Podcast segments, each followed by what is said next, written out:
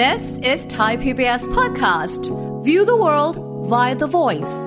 สวัสดีครับ ผมวีรพงศ์ทวีศักดิ์ และนี่คือ สัญญกรรมความสุข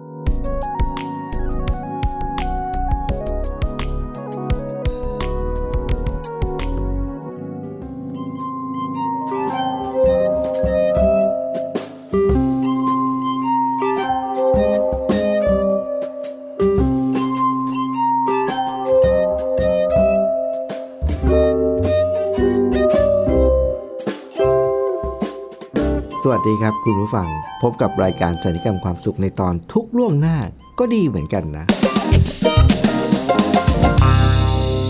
จริงๆแล้วคุณผู้ฟังครับ ทุกข์เนี่ยไม่ว่าจะล่วงหน้าทุกข์ฟรีทุกข์มันมันไม่ดีทั้งนั้นแหละใช่ไหมครับไม่มีใครอยากทุกข์แน่ๆไม่ว่าจะทุกข์แบบไหนนะครับ แต่ว่าผมจำได้ว่าเคยมี episode หนึ่งที่ผมพูดถึงเรื่องของโปรโมชั่นทุกข์นะฮะอันนั้นถ้าคุณผู้ฟังอยากรู้ว่าโปรโมชั่นทุกข์มันเกี่ยวกับอะไรนะฮะ ก็ไปฟังย้อนหลังได้เป็น episode ต้นๆนะครับ เรื่องของโปรโมชั่นทุกข์ แต่วันนี้เนี่ยเอาเข้าจริงๆ ชื่อเรื่องที่บอกว่าทุกข์ล่วงหน้าก็ดีเหมือนกันเนี่ยคำว่าทุกข์ล่วงหน้ามันก็เป็นหนึ่งในโปรโมชั่นทุกข์เหมือนกันนะครับ แต่ว่าผมกลับพบว่าบางครั้งการทุกข์ล่วงหน้ามันก็มีประโยชน์เหมือนกัน จึงเป็นที่มาของตอนวันนี้นะครับ เหตุการณ์มันก็เนื่องมาจากอย่างนี้ครับ เมื่อเร็วๆนี้เนี่ยผมได้รับเชิญให้ไปเป็นวิทยากรบรรยาย เป็นเหมือนครูพิเศษ คือโดยอาชีพผมเนี่ยผมก็เป็นวิทยากรบรรยาย เรื่องการพัฒนาทรัพยากรมนุษย์ให้กับหลายหน่วยงานนะครับ ทั้งภาคเอกชน ภาครัฐมูลนิธิ ในเรือนจำเยาวชนนะทุกกลุ่มนะครับ เต็มไปหมด แล้วก็จำนวนของผู้ฟังเนี่ยที่ผมเคยไปบรรยายนะครับ สูงสุดนี่ที่เคยบรรยายนะครับ ก็ประมาณ เกือบเกือบจะ 2,000 คนนะอันนี้เป็นเป็นการบรรยายให้กับพนักงานทั้งบริษัทเลย 2,000 คน บรรยายในคล้าย ๆ เหมือนกับสเตเดียมกีฬาเนี่ยคนฟัง 2,000 กว่าคน อันนั้นคือจำนวนเยอะสุด น้อยสุดที่ผมเคยบรรยายนี่ก็ประมาณ 1 คนนะฮะคือผมได้รับเชิญไปบรรยายให้กับผู้บริหารระดับสูงคนเดียวเลยพูดง่ายๆว่าก็ไปนั่งคุยกับเขานี่แหละนะแต่ว่าเหมือนกับเป็นการบรรยายส่วนตัว อันนี้เรื่องของจำนวน ส่วนเรื่องของอายุเนี่ยครับคุณฟัง อายุของ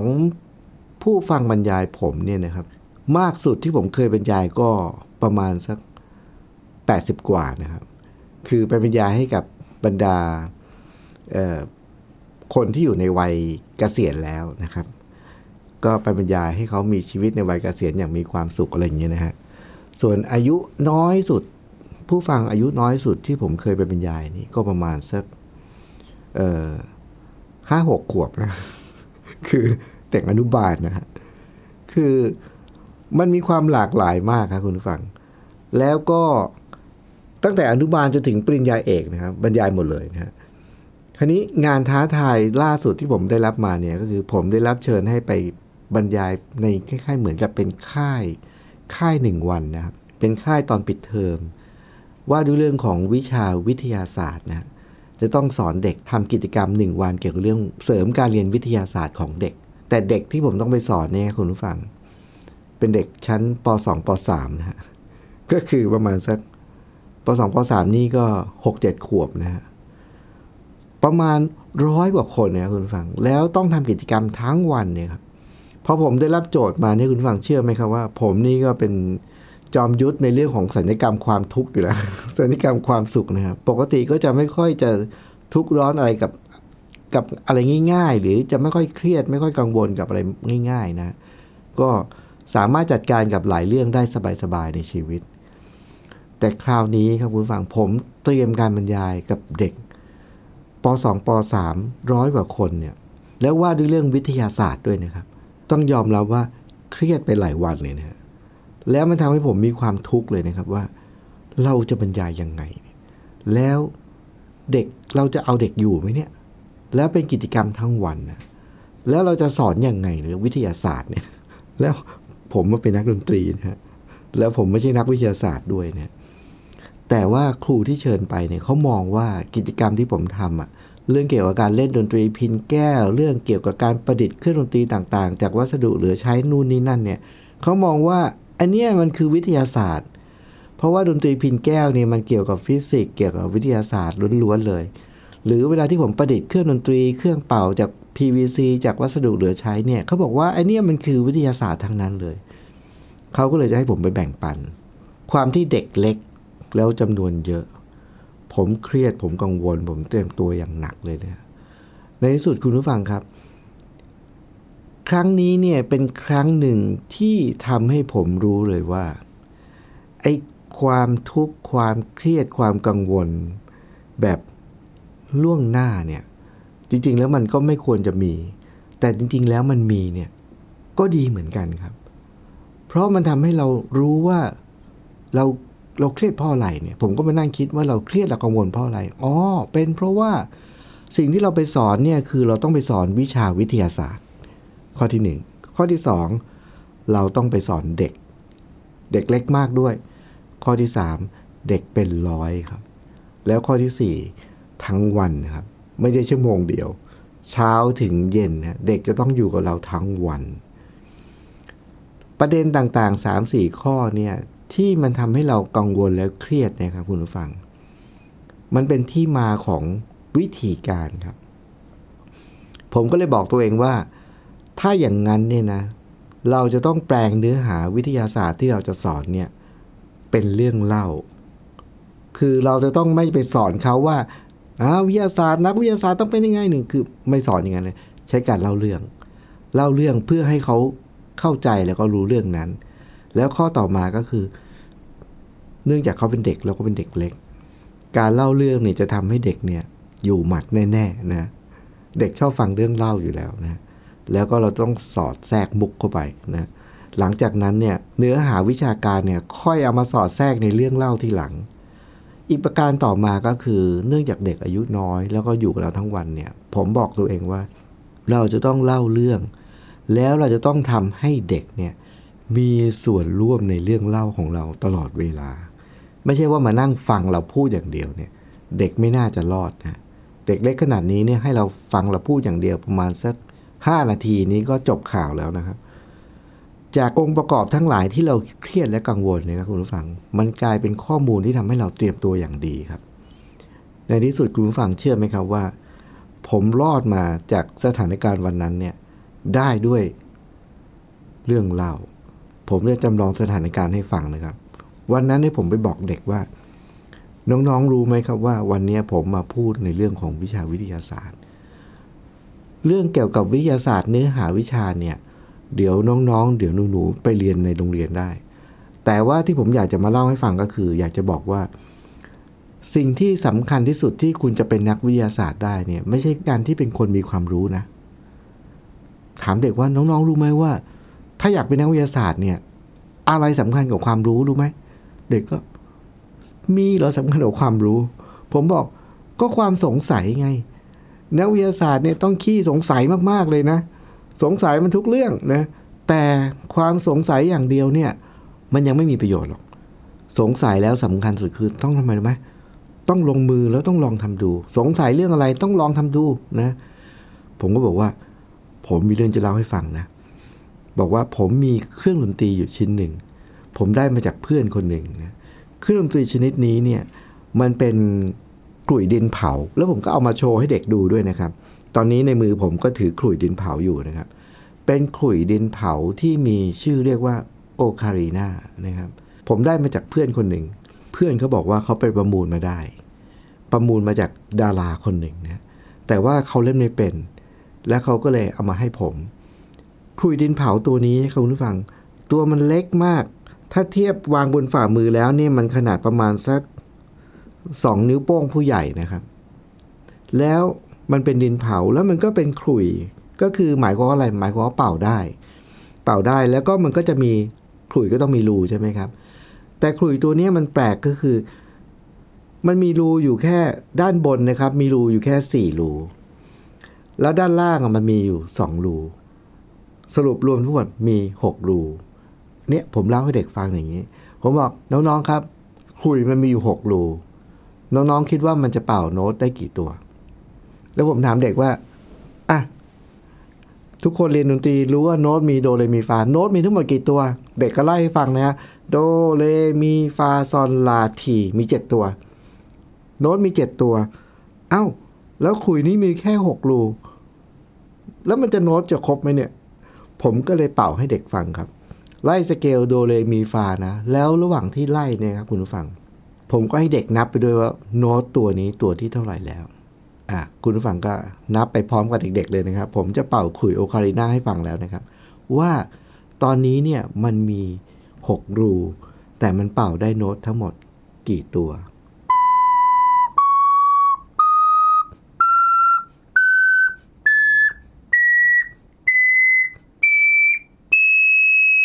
ได้กี่ตัวครับแหม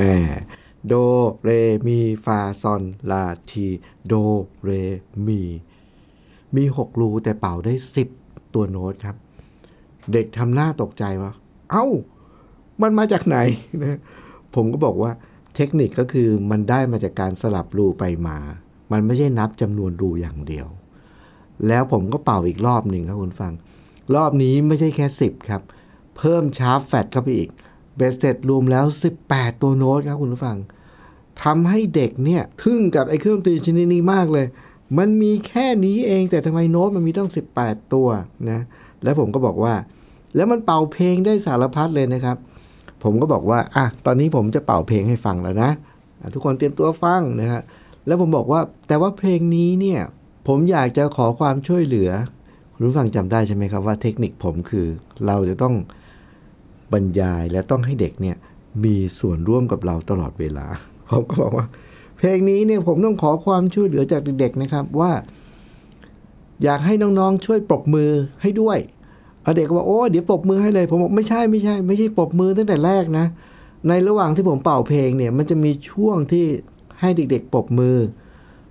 แล้วเด็กก็ถามว่าอ้าวเราจะรู้ได้ไงว่าปรบตอนไหน นั่นแหละ เดี๋ยวทุกคนจะรู้เองโดยอัตโนมัติ โดยที่ผมไม่ต้องบอกด้วยซ้ำไปอ่าเด็กเขาบอกจะรู้ได้ไงบอกเดี๋ยวลองดูลองดูอะ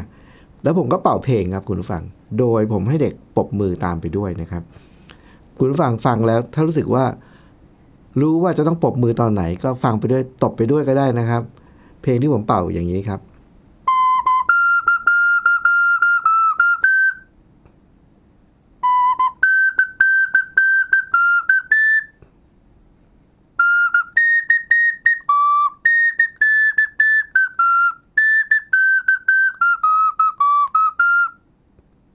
คุณผู้ฟังฟังแล้วรู้ใช่ไหมครับว่าให้ตบมือตรงไหน เพลงนี้มันน่าอัศจรรย์มากครับ โดยที่ไม่ต้องบอกทุกคนจะรู้เลยว่าถึงคิวนี้เนี่ยให้ตบมือนะฮะตอนเมื่อกี้นี้ผมตบไม่ได้เพราะผมเป่าขุยอยู่นะครับ เด็กๆก็ตบมือกัน แล้วก็เป็นที่ถูกอกถูกใจนะครับ คุณผู้ฟังทีนี้คุณผู้ฟังเชื่อไหมครับว่า ผมเริ่มสอนมาแล้วจนถึงตอนนี้เนี่ยคุณผู้ฟัง สิ่งที่ผมกังวลนะครับ ไม่เกิดขึ้นเลยครับ กังวลว่าเด็กจะ มีส่วนร่วมไหมเด็กจะสนใจไหมเด็กจะตั้งใจไหมเนี่ย คุณผู้ฟังเชื่อไหมครับว่า ผมอยากให้ผู้คุณฟังเนี่ยได้เห็นแววตาของเด็กที่นั่งเป็นร้อยที่นั่งอยู่ตรงหน้าผมอะครับ คือเขานั่งจ้องตาแป๋วแล้วก็อยู่กับเราแบบร้อยเปอร์เซ็นยังไม่พอนะครับ เวลาที่ผมเป่าเพลงเมื่อสักครู่นี้ นอกจากตบมือไปแล้วเนี่ยนะครับ ตามจังหวะแล้วเนี่ยนะครับ ยังร้องตามไปด้วยนะครับ โอ้โห ต้องบอกว่าท่านถ้านับว่าเป็นแบบภาษาวัยรุ่นหน่อยครับ เรตติ้งนี่กระฉูดมากเลยนะครับ แล้วทำให้คลาสนี่สนุกมาก ยังไม่เท่านั้นครับ ทักษะของผมต้องการจะย้ำเด็กว่าการที่เราเป็นนักวิทยาศาสตร์เนี่ยเราต้องขี้สงสัยแล้วเราต้องพิสูจน์ให้ได้ ผมยังมีเชื่อไหมครับว่า จากแค่ขลุ่ยอันนี้อันเดียวกับเครื่องเป่าอีก 2 ชิ้น ซึ่งเดี๋ยวผมจะเป่าให้ฟังเนี่ยวันนั้นเนี่ยทำให้เด็กเนี่ยได้เรียนรู้ทักษะของการเป็นนักวิทยาศาสตร์ อย่างดีมากเลย แต่ว่ามันเกิดอะไรขึ้นหลังจากนั้น เดี๋ยวผมจะมาเล่าให้ฟังครับ ตอนนี้เราพักฟังเพลงสักครู่ครับ「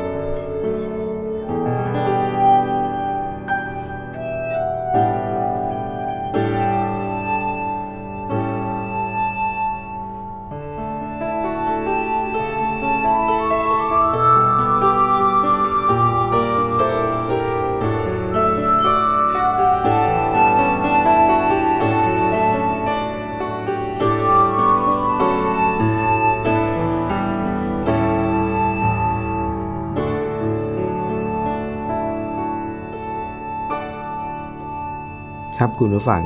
ไอ้ความที่เรากังวลว่าเราจะจัดการกับเด็กเล็กได้อยู่หมัดไหมเนี่ยมันทำให้เรากังวลแล้วเราเครียด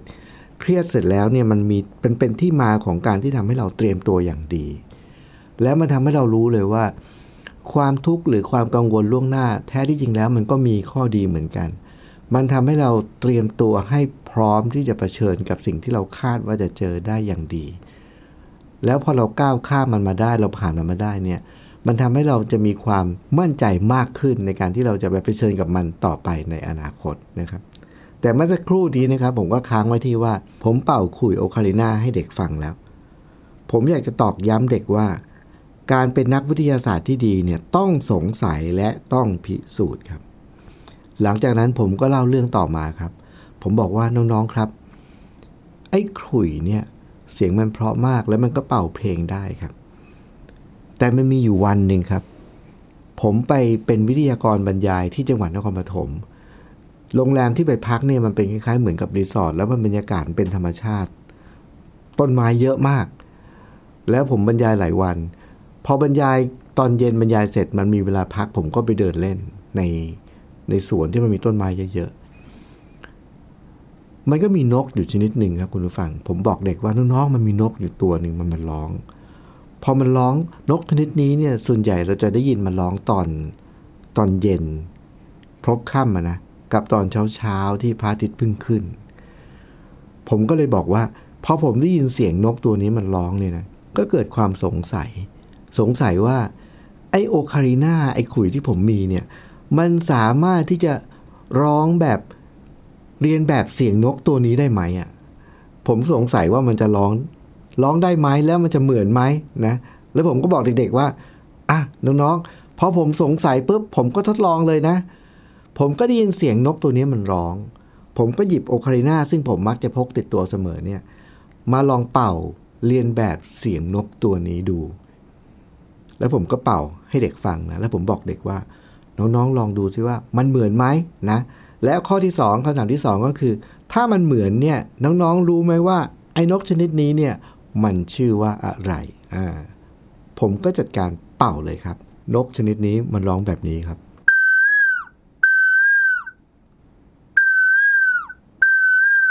คุณฟังครับ ผมยังไม่ทันถามเลยว่านกชนิดนี้ชื่ออะไร เด็กตะโกนตอบมากันทุกคนในเด็กรู้หมดเลยว่า กาวาวกาวาวโอ้โห แย่งกันตอบเดียวเลยนะครับ แสดงว่ามันเหมือนมาก แล้วคุณผู้ฟังได้ฟังเสียงแล้วรู้สึกว่ามันเหมือนไหมครับ มันเหมือนมากครุย เหมือนจนกระทั่งผมเองยังตกใจครับว่า หูครุยนี้เนี่ยมันทำเสียงกาวาวได้เหมือนมาก ๆ หลังจากนั้นครับคุณฟังผมบอกเด็กว่า น้องๆครับ ที่ผมสงสัยว่าขลุยนี้เนี่ยมันเสียงเหมือนนกกาเหว่าไหมเนี่ย ปรากฏว่าเหมือนไหมน้องๆบอกเหมือนเหมือนมากเหมือนมากนะครับ ผมก็บอกว่า แต่ผมยังสงสัยต่อไปครับ ที่ผมสงสัยต่อไปก็คือว่า นกกาเหว่าเนี่ยมันจะร้องแบบนี้ครับ แล้วโดยธรรมชาติเนี่ยมันร้องประมาณสองครั้งเนี่ย แล้วมันก็จะหยุด หยุดไปพักหนึ่ง แล้วเดี๋ยวมันก็จะร้องอีก ผมสงสัยว่า ถ้ามันร้อง แล้วเนื่องจากว่าเราอะเรียนแบบเสียงมันเหมือนมาก พอมันร้องปุ๊บนะ พอมันจะหยุดปุ๊บนะ เราร้องสวนไปเลย ผมก็สงสัยว่านกกาเหว่ามันจะตอบทันทีเลยไหม หรือมันจะหยุดไปสักแป๊บหนึ่งแบบปกติ ผมก็ถามเด็กว่า น้องๆคิดว่ามันจะหยุดเหมือนปกติ หรือมันจะตอบเลย เด็กก็แบ่งเป็นสองพวกครับ บางพวกก็บอกว่า ตอบกลับมาเลย บางพวกก็บอก มันก็จะหยุดหยุดก่อนนะฮะพอบอกสองพวกปุ๊บผมบอกอ้าวเรามาดูเฉลยกันดูว่าเกิดอะไรขึ้นนะครับ ผมก็เล่าให้เด็กฟังว่านกกาเหว่ามันร้องว่า ผมก็ตอบกลับไปว่า พอผมพูดอย่างนี้ครับคุณผู้ฟัง ปรากฏว่าเด็กทั้งห้องร้อยคนนะครับ เงียบกริบและจ้องแป๋วมาที่ผมคือ รอผลครับ ว่ามันจะตอบเลยหรือมันจะหยุด ปรากฏว่ามันตอบเลยครับ คนที่ตอบว่าตอบเลยนะ เฮ้กันลั่นห้องเลยนะคือ ผมมองว่ามันเป็นคลาสเรียนที่แบบสนุกมาก ๆ เลยนะฮะ คือเด็กเขาแบบรอคำตอบอะแล้วตั้งใจรอ แล้วคุณผู้ฟังเชื่อไหมครับว่า เวลาที่เราไปสอนเด็กเนี่ย ผมก็จะมักจะมีมุกนะผมจะบอกเด็กว่า การเล่นเครื่องเป่าเนี่ยนะริมฝีปากเราต้องชื้น เพราะฉะนั้นผมจะกินน้ำบ่อยหน่อยนะอะไรเงี้ยคือตอนที่ผมบอกว่านกกาว่าวเนี่ย มันร้องบอกว่า ผมก็ตอบกลับไปว่า คุณฟังต้องจินตนาการนะครับ ตอนนี้เด็กกำลังรอคำตอบอยู่ แทนที่ผมจะเป่าต่อนะ ผมหยุดแล้วผมก็กินน้ำพอผมกินน้ำแทนที่จะเฉลยเลยนะ เด็กเขาโหยคือเขาทำเสียงแบบ โหยแกล้งประมาณอย่างเงี้ยนะ แล้วเราก็ตอบเลย ตอบเลยว่านกกระอมันตอบ คนที่ตอบถูกก็ดีใจ เฮ้ คุณฟังครับ ผมบอกเด็กต่อไปว่า น้องๆครับ หลังจากนั้นผมก็สงสัยต่อไปอีกครับ สิ่งที่ผมสงสัยก็คือว่าผมถามเด็กว่าน้องๆจำได้ใช่ไหมครับว่าขลุ่ยโอคารินาผมเนี่ยมันเป่าโน้ตเป็นโดเรมีฟาได้ หมายความว่ามันเป่าได้หลายเสียง ผมก็เลยสงสัยว่า เวลาที่นกกาว่าวมันร้องเนี่ยเสียงที่เขาร้องตอนนั้นที่ผมจับได้นะครับเขาร้องเสียงประมาณตัวซอนนะครับ เสียงเนี้ยคือเสียงตัวซอน ที่ผมสงสัยก็คือว่า ถ้ากาว่าวร้องเสียงตัวซอน แล้วผมก็ตอบเสียงตัวซอน แล้วเขาก็ตอบกลับมาเป็นเสียงตัวซอนครับ ความสงสัยผมคือ ถ้าเขาตอบเขาร้องเสียงตัวซอนกลับมา แต่ถ้าผมตอบกลับไปเป็นเสียงตัวลาก็คือโน้ตสูงขึ้น ผมสงสัยว่ากาว่าวเนี่ยเขาจะตอบเสียงเดิมหรือเสียงสูงขึ้น ผมสงสัยจริง ๆ แล้วผมสงสัยด้วยว่ากาวาวเขาจะทำเสียงสูงขึ้นตามเราได้ไหม และเขาจะสอบจะตอบเสียงเดิมหรือจะตอบเสียงสูงขึ้น ผมก็บอกเด็กว่านกกาวาวมันร้องว่า ผมก็ตอบกลับไปว่ากาวาวก็ตอบกลับมาว่า เด็กนั่งตาแป๋วแล้วจดจ่อผมก็มุกเดิมครับ กินน้ำโอ้โห เด็กโหกันลั่นเลยบอกเฮ้ยอย่าเพิ่งกินนะคือรอรอคนที่ตอบว่าสูงขึ้นก็มีคนที่ตอบว่าเหมือนเดิมก็มี เฉลยครับกาวว่าวร้อง ผมตอบว่า มันน่าอัศจรรย์มากที่เรารู้ว่ากาว่าวเนี่ยมันสามารถปรับเสียงให้สูงขึ้นตามเราได้ตลอดเวลาแล้วเท่าเราเลยนะครับ เราสูงขึ้นไปเรื่อยๆแต่ประเด็นคือพอเราสูงมากๆขึ้นเนี่ย เสียงเขาเริ่มไม่นิ่งครับ แล้วผมได้ยินเสียงนกกาว่าวบินเต็มไปหมดเลยครับ ประมาณว่าเขาคงเรียกพวกมาว่า เฮ้ย มีใครมามามากวนมาก่อกวนเรานะครับพอผมได้ยินเสียงนกบินเยอะผิดปกติขนาดนั้นเนี่ย สิ่งที่ผมทำคือ หนีเข้าไปในห้องเข้าไปในตึกเลยครับ กลัวโดนโจมตีครับคุณผู้ฟังครับ ประสบการณ์วันนี้ที่ผมเล่าให้ฟังเนี่ย ผมก็แค่อยากจะบอกว่า บางครั้ง เราไม่อยากเครียดไม่อยากกังวล ไม่อยากทุกข์นะครับแต่ที่จริงแล้วในบางครั้งความทุกข์หรือความเครียดความกังวล ถ้ามันอยู่ในระดับที่พอเหมาะพอควร แล้วเราใช้มันให้มีประโยชน์ได้ เพราะว่ามันจะเป็นการเตรียมตัวเราครับ ที่จะะเผชิญกับอุปสรรคที่เราคาดการว่าจะเกิด แล้วมันก็จะสามารถทำให้เราก้าวข้ามอุปสรรคนั้นได้อย่างงดงาม แล้วอันนี้ก็เป็นประสบการณ์ที่เกิดขึ้น แล้วเป็นสิ่งที่ผมได้เรียนรู้มานะครับ จากการที่ต้องไปสอนเด็กป .2 ป .3 ร้อยกว่าคน หลังจากนี้ครับคุณผู้ฟัง ผมเชื่อว่าถ้าผมต้องเจออะไรที่ยาก ๆ อีก ผมก็จะสามารถจัดการกับมันได้พูดง่ายก็คือ ในอนาคตถ้าผมจะเจอความทุกข์หรือความสุขอะไรใด ๆ นะครับ ผมสามารถที่จะควบคุมมันได้ ผมสามารถที่จะทำสัญญกรรมมันได้ และผมจะเป็นเจ้านายเหนือความสุขและความทุกข์ ของตัวเอง พบกับเรื่องราวดีๆ แบบนี้ได้นะครับ ในรายการสัญญกรรมความสุขในตอนต่อๆไปครับ วันนี้สวัสดีครับ ติดตามรายการได้ที่ www.thaipbspodcast.com แอปพลิเคชัน Thai PBS Podcast หรือฟังผ่านแอปพลิเคชัน Podcast ของ iOS Google Podcast Android Podbean SoundCloud และ Spotify ติดตามความเคลื่อนไหวของรายการและแสดงความคิดเห็น โดยกดถูกใจ